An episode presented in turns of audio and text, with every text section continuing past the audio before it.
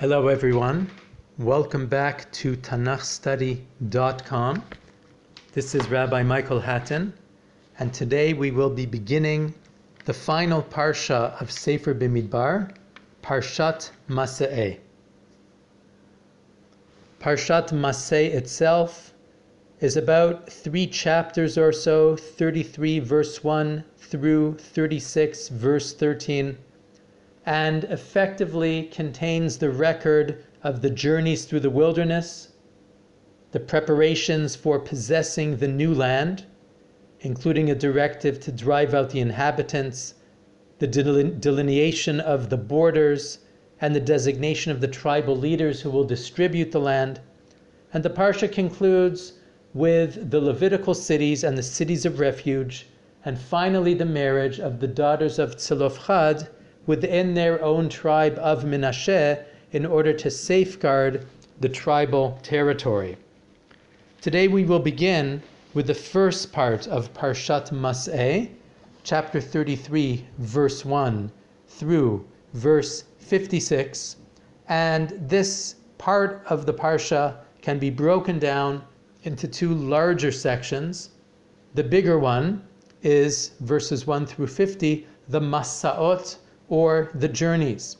It is the record of the journeys of the Jewish people from the time they left the land of Egypt in the Exodus until they arrive 40 years later at Arvot Moav, at the plains of Moav.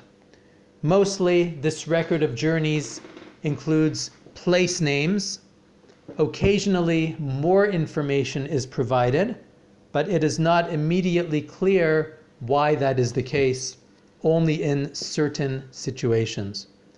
The second unit of our reading today, immediately after the Masaot, is the Azhara, the warning that God communicates to the people of Israel to drive out the Canaanites when they enter the land and to destroy their idolatry, or else to suffer the consequences. We'll begin with the first section, the Masaot. By way of introduction, the Torah records 42 place names in total. Some of these are known to us from Sefer Shmot and from Sefer Bemidbar, but approximately half of all of the place names mentioned in the list of the Masaot are not mentioned anywhere else in the Torah. For some of these locations, a brief memory associated with a place is recounted.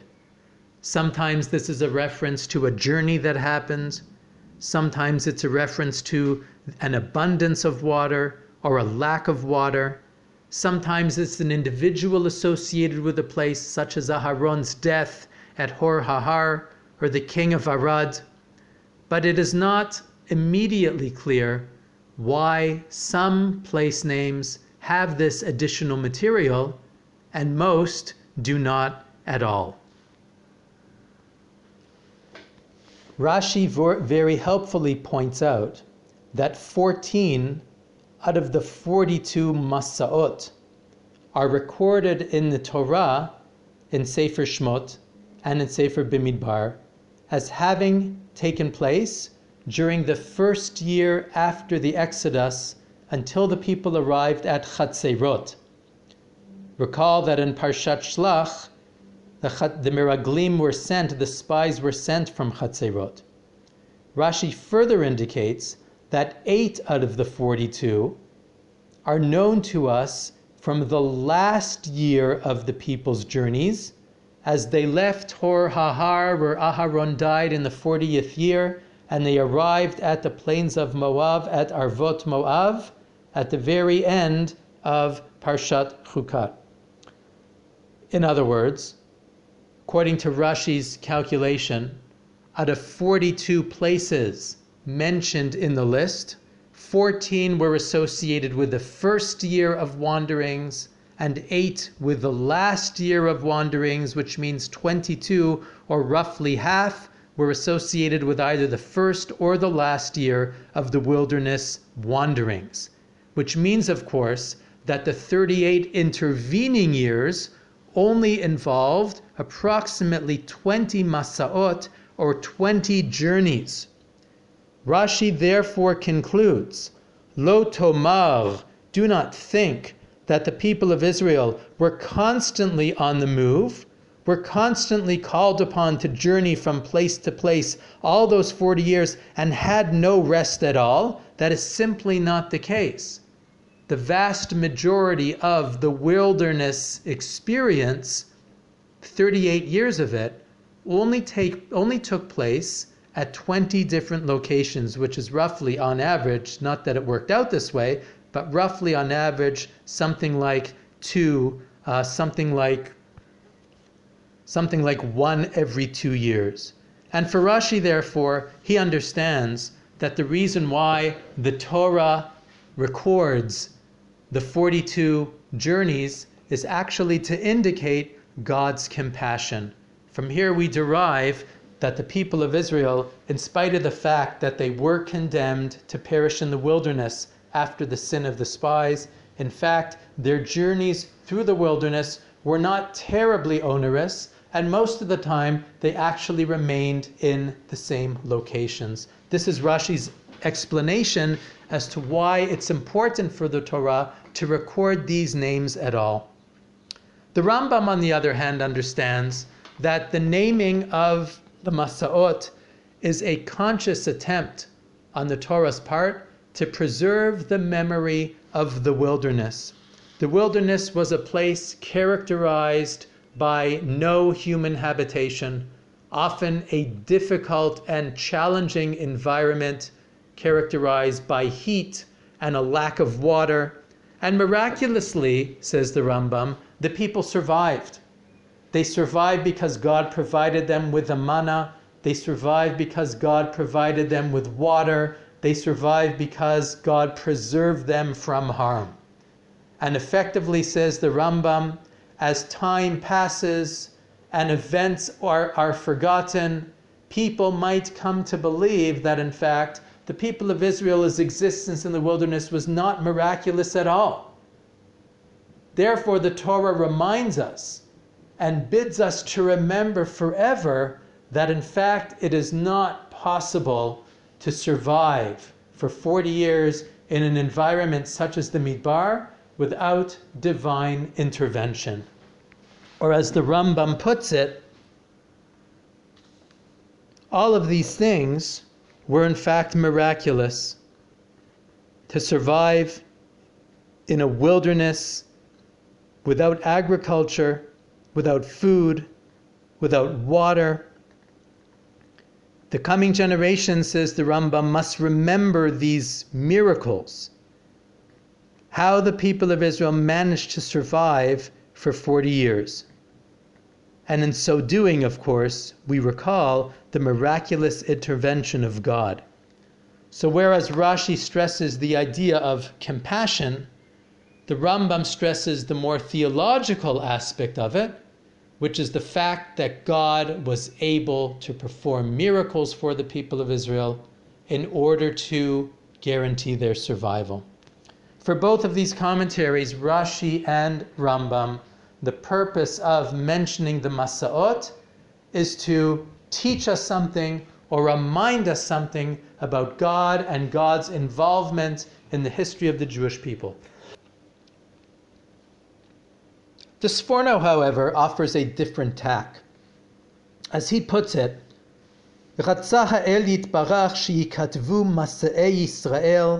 God that the journeys of the people of Israel should be recorded, Lohodia Zichutam, in order to make known the great merit of the Jewish people. Belechtam acharav b'midbar be'eretz lo ziruah, for following after him into the wilderness in a land which was not sown. Be'ofen shahayu ri'uyim, lihikanes la'aretz, such that the merits that they accrued would stand them in good stead, so that they might enter the land. The Sforno therefore understands that the purpose of recording the journeys is not so much to teach us something about God and His involvement, but actually to teach us something about the people of Israel and their loyalty. The people of Israel and their attachment to God, their willingness to follow God into the wilderness, based on a quote in Jeremiah, Ko Amar Hashem Zacharti Chesed Ne'urayich, I remember the compassion of your youth, Lechtech Acharai Bamidbar Be'eretz Lo Zirua, to follow me into the wilderness, to leave the land of Egypt into a land not sown. So for the Sforno, we recall the Masaot in order to appreciate the great faith that the people of Israel had in God, in spite of all of the setbacks and the failures and the complaints along the way. Nevertheless, they had a great faith and a great trust in God. And this, in fact, says the Sforno, is what gives them the merit to enter the land. So effectively, the Sforno is connecting the first part of the Parsha with what will follow, which will be practical preparations for entering the, entering the land, as if to say, if you want to understand why it is that the people of Israel are now ready to enter the land, why the people of Israel have the merit to enter the land, ah, Elu Maseh B'nai Israel, these are the journeys, these are the stations, these are the adventures, and these are the memories of the trust and the faith that the people had when they followed God into the wilderness.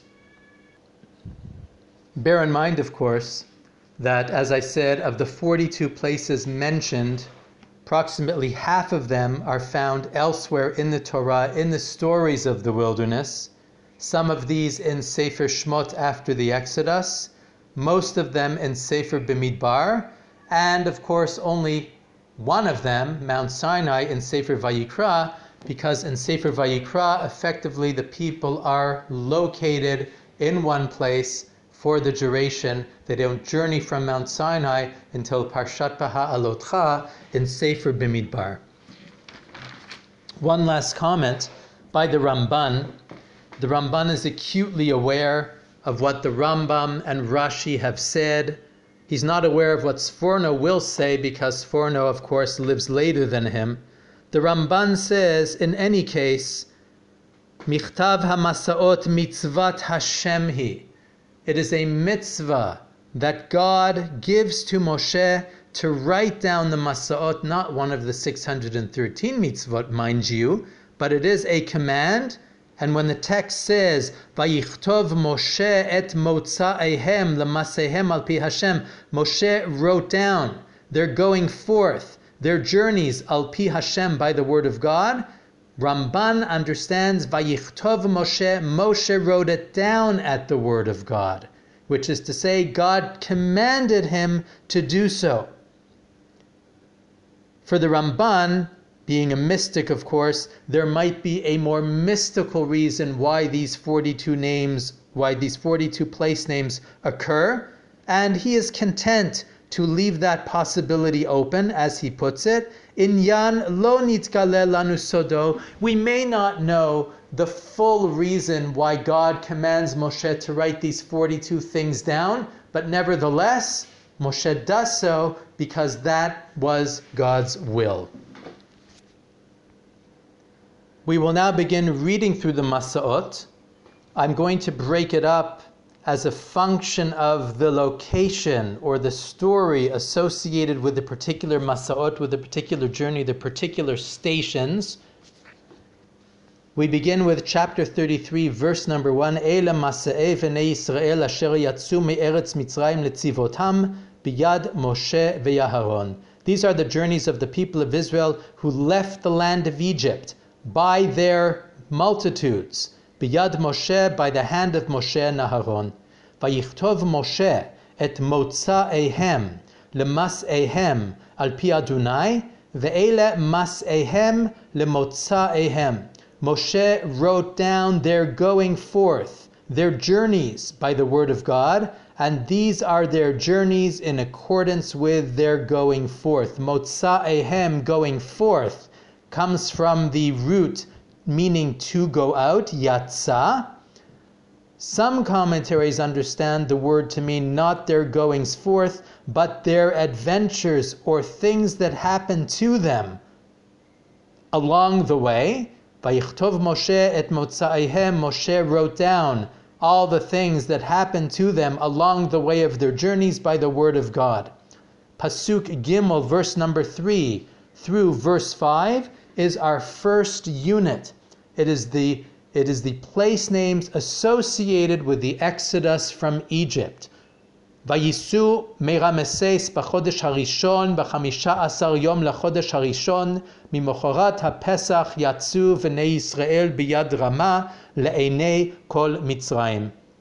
They journeyed from Ramesses in the first month on the first on the 15th day of the first month on the morrow of offering the Passover sacrifice the people of Israel left Egypt with hand held high in the eyes of all the Egyptians. Biyad Rama, of course, means proudly, fearlessly, courageously, perhaps it even means armed. The people of Israel left the land of Egypt. And of course, this is a quote from Sefer Shmot, the story of the Exodus, in chapter 13, chapter 14, chapter 15, Shirat Hayam, all of that associated with this particular moment. Pasuk Dalid, ומצרים מקברים את אשר היכה אדוני בהם כל בכור, ובאלוהיהם עשה אדוני שפטים.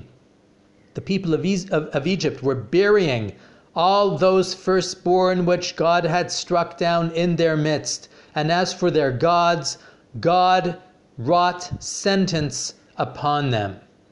Vayisu v'nei Israel me'Ramesses, vayachanu besukot the people of Israel journeyed from Ramesses and they encamped at Sukkot. And this is effectively the first stop associated with the exodus from Egypt. Once again, it is mentioned in Sefer Shmot, and this, as it were, although the Torah doesn't actually insert any sort of a break, one might say that location wise or story wise, this is a good moment to pause because everything up until now has been associated with the Exodus. Now we go on.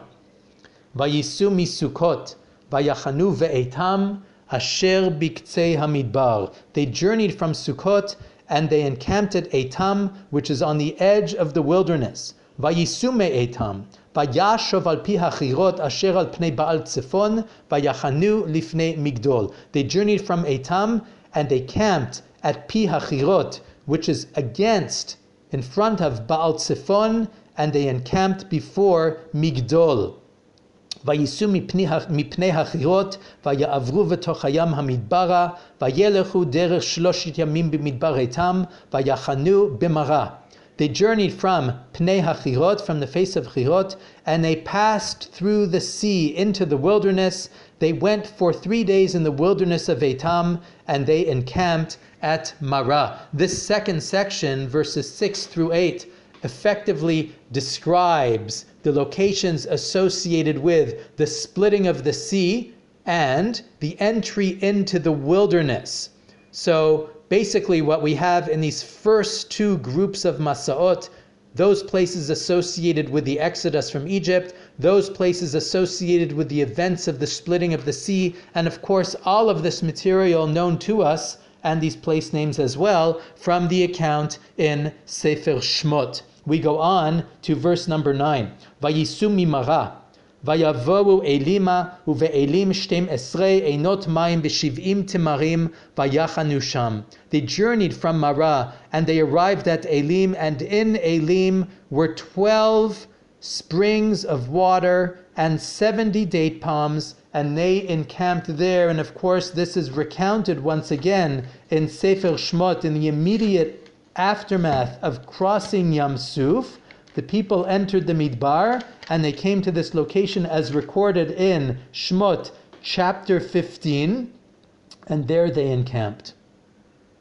So none of this is, of course, new material. It's curious that the Torah, on the one hand, points out the detail of the springs of water at Etam and the 70 date palms as if that holds special significance but doesn't associate anything special with the crossing of Yam Suf, which is, of course, a transcendent moment in the story.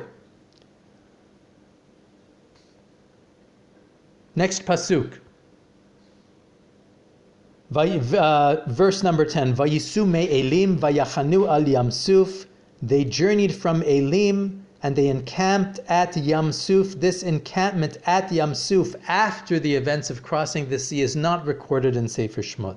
Vayisumi Yamsuf, Vayachanu b'midbar Sin. They journeyed from Yamsuf and they encamped in Midbar Sin. They journeyed from Midbar Sin. They encamped at Dofka. They journeyed from Dofka. They encamped at Alush. They journeyed from Alush. They encamped at Refidim.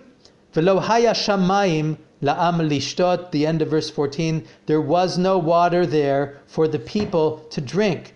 And of course, this event is also noted in Sefer Shmot arriving at Refidim and not having water to drink, the people crying out to Moshe, and all of this recorded in chapter 17 of Sefer Shmot. Of course, what happens afterwards in the Sefer Shmot version is the attack of Amalek, but that detail is left out of our list. We continue with Pasuk Tet Vav, Vayisu Merefidim, Vayachanu b'midbar Sinai. They journeyed from Refidim and they came to the wilderness of Sinai. I would like to suggest that this is the third section of Masaot. If the first one was about the Exodus and the second one was about place names associated with crossing the Sea of Reeds, this third section, verses 9 through 15, is about the journey to Mount Sinai and the receiving of the Torah.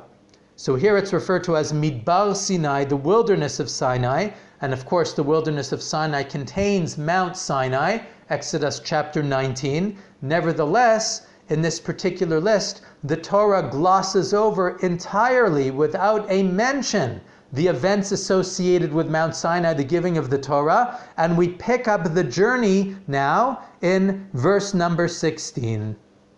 Vayisu mimidbar Sinai, vayachanu bekivrot ha'ta'ava. They journeyed from the wilderness of Sinai and they encamped at the graves of Ta'ava. The graves of Ta'ava is associated with an episode in Parshat Baha'alotcha, as the people begin their journey away from Mount Sinai and towards the land, they cry out and they desire meat. Lehitavot, they desire meat, and as a result of that, there is a plague which breaks out, and many are struck down. So, note the following. Basically, what happened between verse 15 and verse 16, i.e., the encampment at Mount Sinai and the encampment at Kivrot Ta'ava is that the entire story of the giving of the Torah and the account, the narratives associated with the people being at Mount Sinai, which, by the way, constitutes all of Sefer Vayikra, the beginning of Bimidbar, Parshat Naso, until really chapter 10 of Sefer Bimidbar, all of that is contained in half a verse. They encamped at Mount Sinai. Sorry, they encamped at the wilderness of Sinai. So, really, what I'm saying is the end of chapter 16 is Sefer Shmot, Sefer Vayikra, and now we're actually moving on to Sefer Bimidbar. Verse number 17. Vayisu mikirot ta'ava Vayachanu b'chatzerot. They journeyed from Kivrot Ta'ava and encamped at Chatzerot, and they journeyed from Chatzerot and they encamped at Ritma. I would say this itself constitutes a block of locations. It's associated with the great failure of the sending of the spies. So effectively, we are moving away from Parshat Baha'alotcha in the book of Numbers to embrace Parshat Shelach, chapter 13, chapter 14, chapter 15, all of that associated with the area of Chatzerot in verse number 18. Verse number 19 continues. They journeyed from Ritma and they encamped at Rimon Paretz. They journeyed from Rimon Paretz. They encamped at Livna. They journeyed from Livna, they encamped at Risa. They journeyed from Risa, they encamped at, at Kehilata. They journeyed from Kehilata, they encamped at Mount Shafer. They journeyed from Mount Shafer, they encamped at Harada. They journeyed from Harada, they encamped at Makelot. They journeyed from Makelot, they encamped at Tachat. They, they journeyed from Tachat and encamped at Tarach. They journeyed from Tarach and encamped at Mitka. They journeyed from Mitka and encamped at Hashmona. They journeyed from Hashmona and encamped at Moserot. They journeyed from Moserot and encamped at Bnei Ya'akan. They journeyed from Bnei Ya'akan and encamped at Chor Hagidgad. They journeyed from Chor Hagidgad and encamped at Yodvata. They journeyed from Yodvata and encamped at Avrona. They journeyed from Avrona and encamped at Etzion Gaver. Verse number 36. Vayisu me'etzion Gaver. Vayachanu v'midbar tzin hikadesh. They journeyed from Etzion Gaver and they encamped at the wilderness of Tzin, which is Kadesh.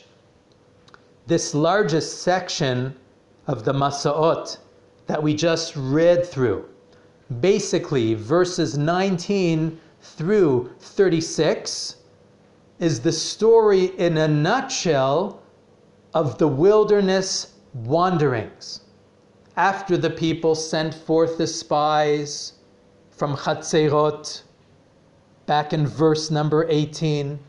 And the spies returned with a negative report, and the people of Israel lost their resolve, and God condemned them to perish in the wilderness. They did perish in the wilderness over the course of 38 years and the stations of their encampments during that period of 38 years is effectively what we have in verses 19 through 36.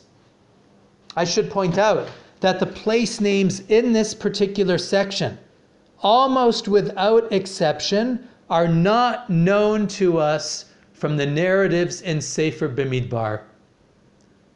So, if I mentioned earlier that roughly half of the encampments in the list are not known to us from other parts of the Torah, these are the half that I'm talking about.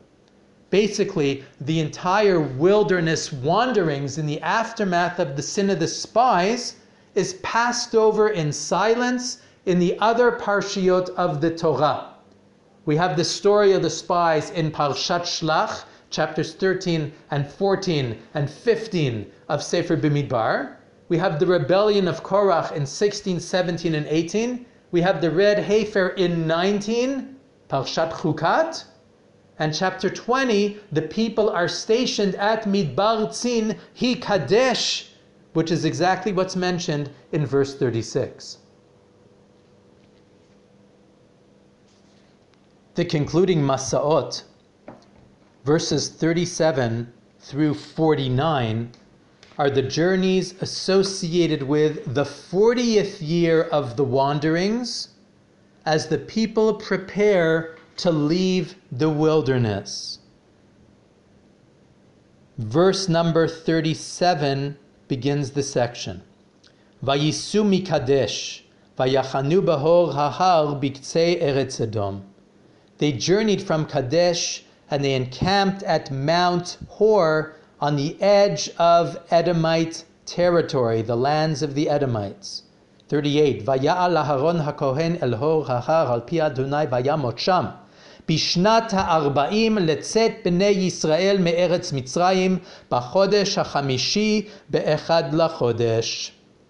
Aharon the priest ascended Mount Hor by the word of God, and there he died. In the 40th year after the people of Israel had left the land of Egypt, in the fifth month, on the first day of the month.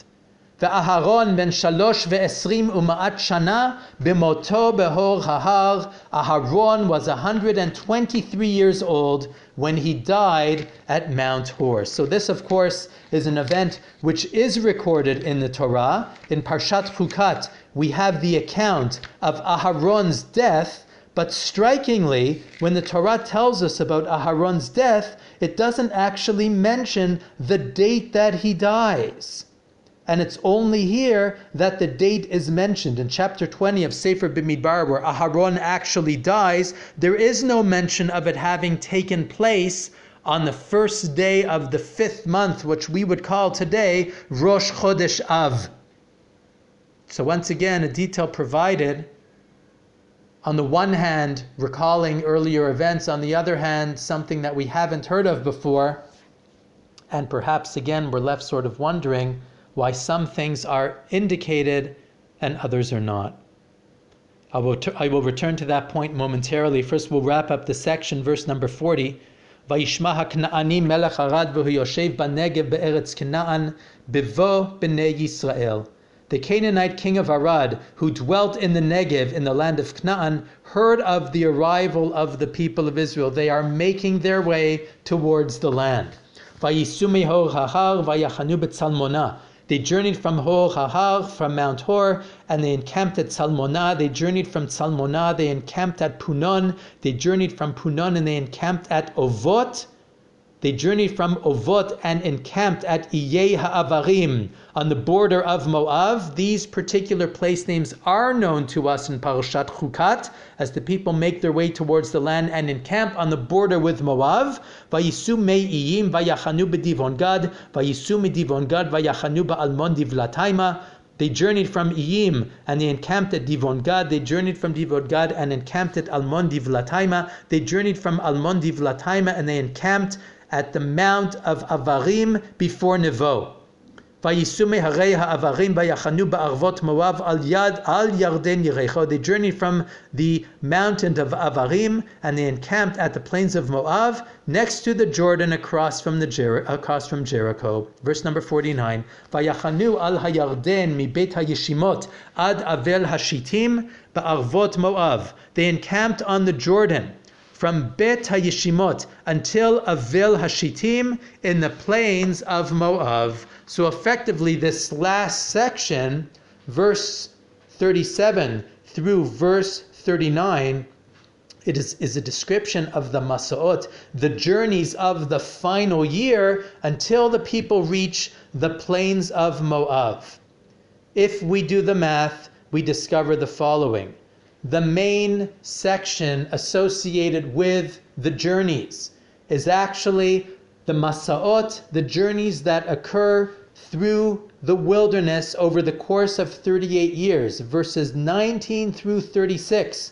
That is the main section of this particular part of the Parsha. The first section again started with the Exodus, the crossing of Yam Suf, the journey towards Mount Sinai, Mount Sinai to Chatzerot, the sending of the spies, all of that stuff familiar to us from other places in the Torah. The final journeys from Midbar Tzin until the plains of Moab, also familiar to us from Sefer B'Midbar. The middle section, the Masaot through the wilderness, containing half of the place names, and we hear nothing of this journey or these place names anywhere else in the Torah. It seems as if we may have a chiastic structure at work here in which we speak about journeys beforehand and we speak about journeys afterwards, but the main journey that we're actually highlighting in the section is the one that the Torah tells us nothing about anywhere else, and that's the journey through the Midbar, the most difficult part, the 38 years during which the people of Israel were condemned to perish and effectively made their way from place to place, knowing full well that they would never be able to enter the land. All of a sudden, the Sforno's comments are cast in high relief, where he speaks about the faith of the Jewish people and how these journeys are about indicating that faith and that merit, and we suddenly appreciate how that is how that is the case when we understand how the Masaot through the wilderness take up the main part of the section. I should point out that in some communities, not all, there is a custom for the Baal Koreh to read some of this material according to a Shirah tune a tune reserved for biblical song. I'll just demonstrate that a little bit. To give you an indication, this is how it's done in some communities in Ashkenaz, although every community has its custom. I'm beginning with verse number 10. Vayisu me'elim vayachanu al yamsuf Vayisu miyamsuf vayachanu b'midbar sin. Vayisu mimidbar sin vayachanu bedovka Vayisu midovka vayachanu be'alush And of course, it's a striking custom to be singing the journeys through the wilderness to the song of Shira, but that does imply that there is something terribly significant, something terribly important, and perhaps even celebratory in this list, because effectively what we have summarized here is 40 years of the people of Israel's experience. Some of that was triumph and success. Much of it was setback and failure. All of it lived in the shadow of the divine presence, leaving the land of Egypt with sights set on the land, never quite getting there, but never giving up on the dream of getting there. That effectively is the Masa'ot at the beginning of our Parsha. And embedded in this discussion, of course, might be the explanation as to why the Torah points out certain details with certain locations, but otherwise remains silent. Because effectively, the very first Masa that we hear about is from Ramesses in verse number 3, and there we have a date, the first month, the 15th day, the day of the Exodus. When we have another date reported, as I pointed out, it's in verse number 38, the death of Aharon in the fifth month on the first day of the month, that effectively is the framing technique. The Exodus is the beginning of the story. 40 years later is the end of the story. The death of Aharon. What is the story that we're talking about? The story of the wilderness wanderings. Beyond the death of Aharon, the march towards the land will begin in earnest. So effectively, the Torah employs a very deliberate technique, the indication of a specific date, in order to highlight the fact that we are trying to suggest that within the period of time from the Exodus to the death of Aharon, that is the essence of the wilderness story. That is the essence of the Midbar. And beyond that, the people will begin their journey towards the land and embark on a new chapter. For this reason, since we're trying to emphasize the wilderness wanderings as the major feature of the account, the Torah downplays some of the other major events. There are no details about Kriyat Yamsuf. There are no details about receiving the Torah. All of that is muted because what the Torah is highlighting here is the theme of the journey through the Midbar. Because that journey is that which transforms the people of Israel from a slave nation into a nation prepared and ready to conquer the land. And this now introduces our next section, verse number 50. וידבר אדוני אל משה בערבות מואב על ירדן יריחו לאמור God spoke to Moshe at the plains of Moab on the Jordan next to Jericho saying דבר אל בני ישראל ואמרת עליהם כי אתם עוברים את הירדן El Eretz Canaan. Speak to the people of Israel and say to them, You are going to pass over the Jordan into the land of Canaan. Verse number 52. והורשתם את כל יושבי הארץ מפניכם, ואיבדתם את כל משכיותם, ואת כל צלמי מסכותם תאבדו, ואת כל במותם תשמידו. You will drive out the inhabitants of the land from before you, and you will destroy all of their temples, and all of the images molten images you shall destroy, and all of their high places you shall destroy. Maskiotam comes from the root maskit, and that the root of that word is sacha, which is to cover. So maskiotam, temples that have a stone covered floor. Basically, the people of Israel are warned in this section to not only drive out the inhabitants of Canaan, but to destroy any idolatry that they leave behind. Verse 53 והורשתם את הארץ וישבתם בה, כי לכם נתתי את הארץ לרשת אותה. You shall possess the land and dwell in it, because I have given you this land in order to inherit it. I should point out that this is the source for the Ramban's incredibly important ruling that one of the 613 mitzvot of the Torah is the mitzvah to dwell in the land of Israel. As he puts it, that the people of Israel should dwell in the land and should possess it. They should not reject that which God has given them. They should not be involved with conquering other territory, but this is a mitzvah forever, says the Ramban on all Jewish people to live in the land of Israel. His larger discussion on this topic is in his critical glosses to Rambam's Sefer HaMitzvot, Rambam's uh, Book of Commandments.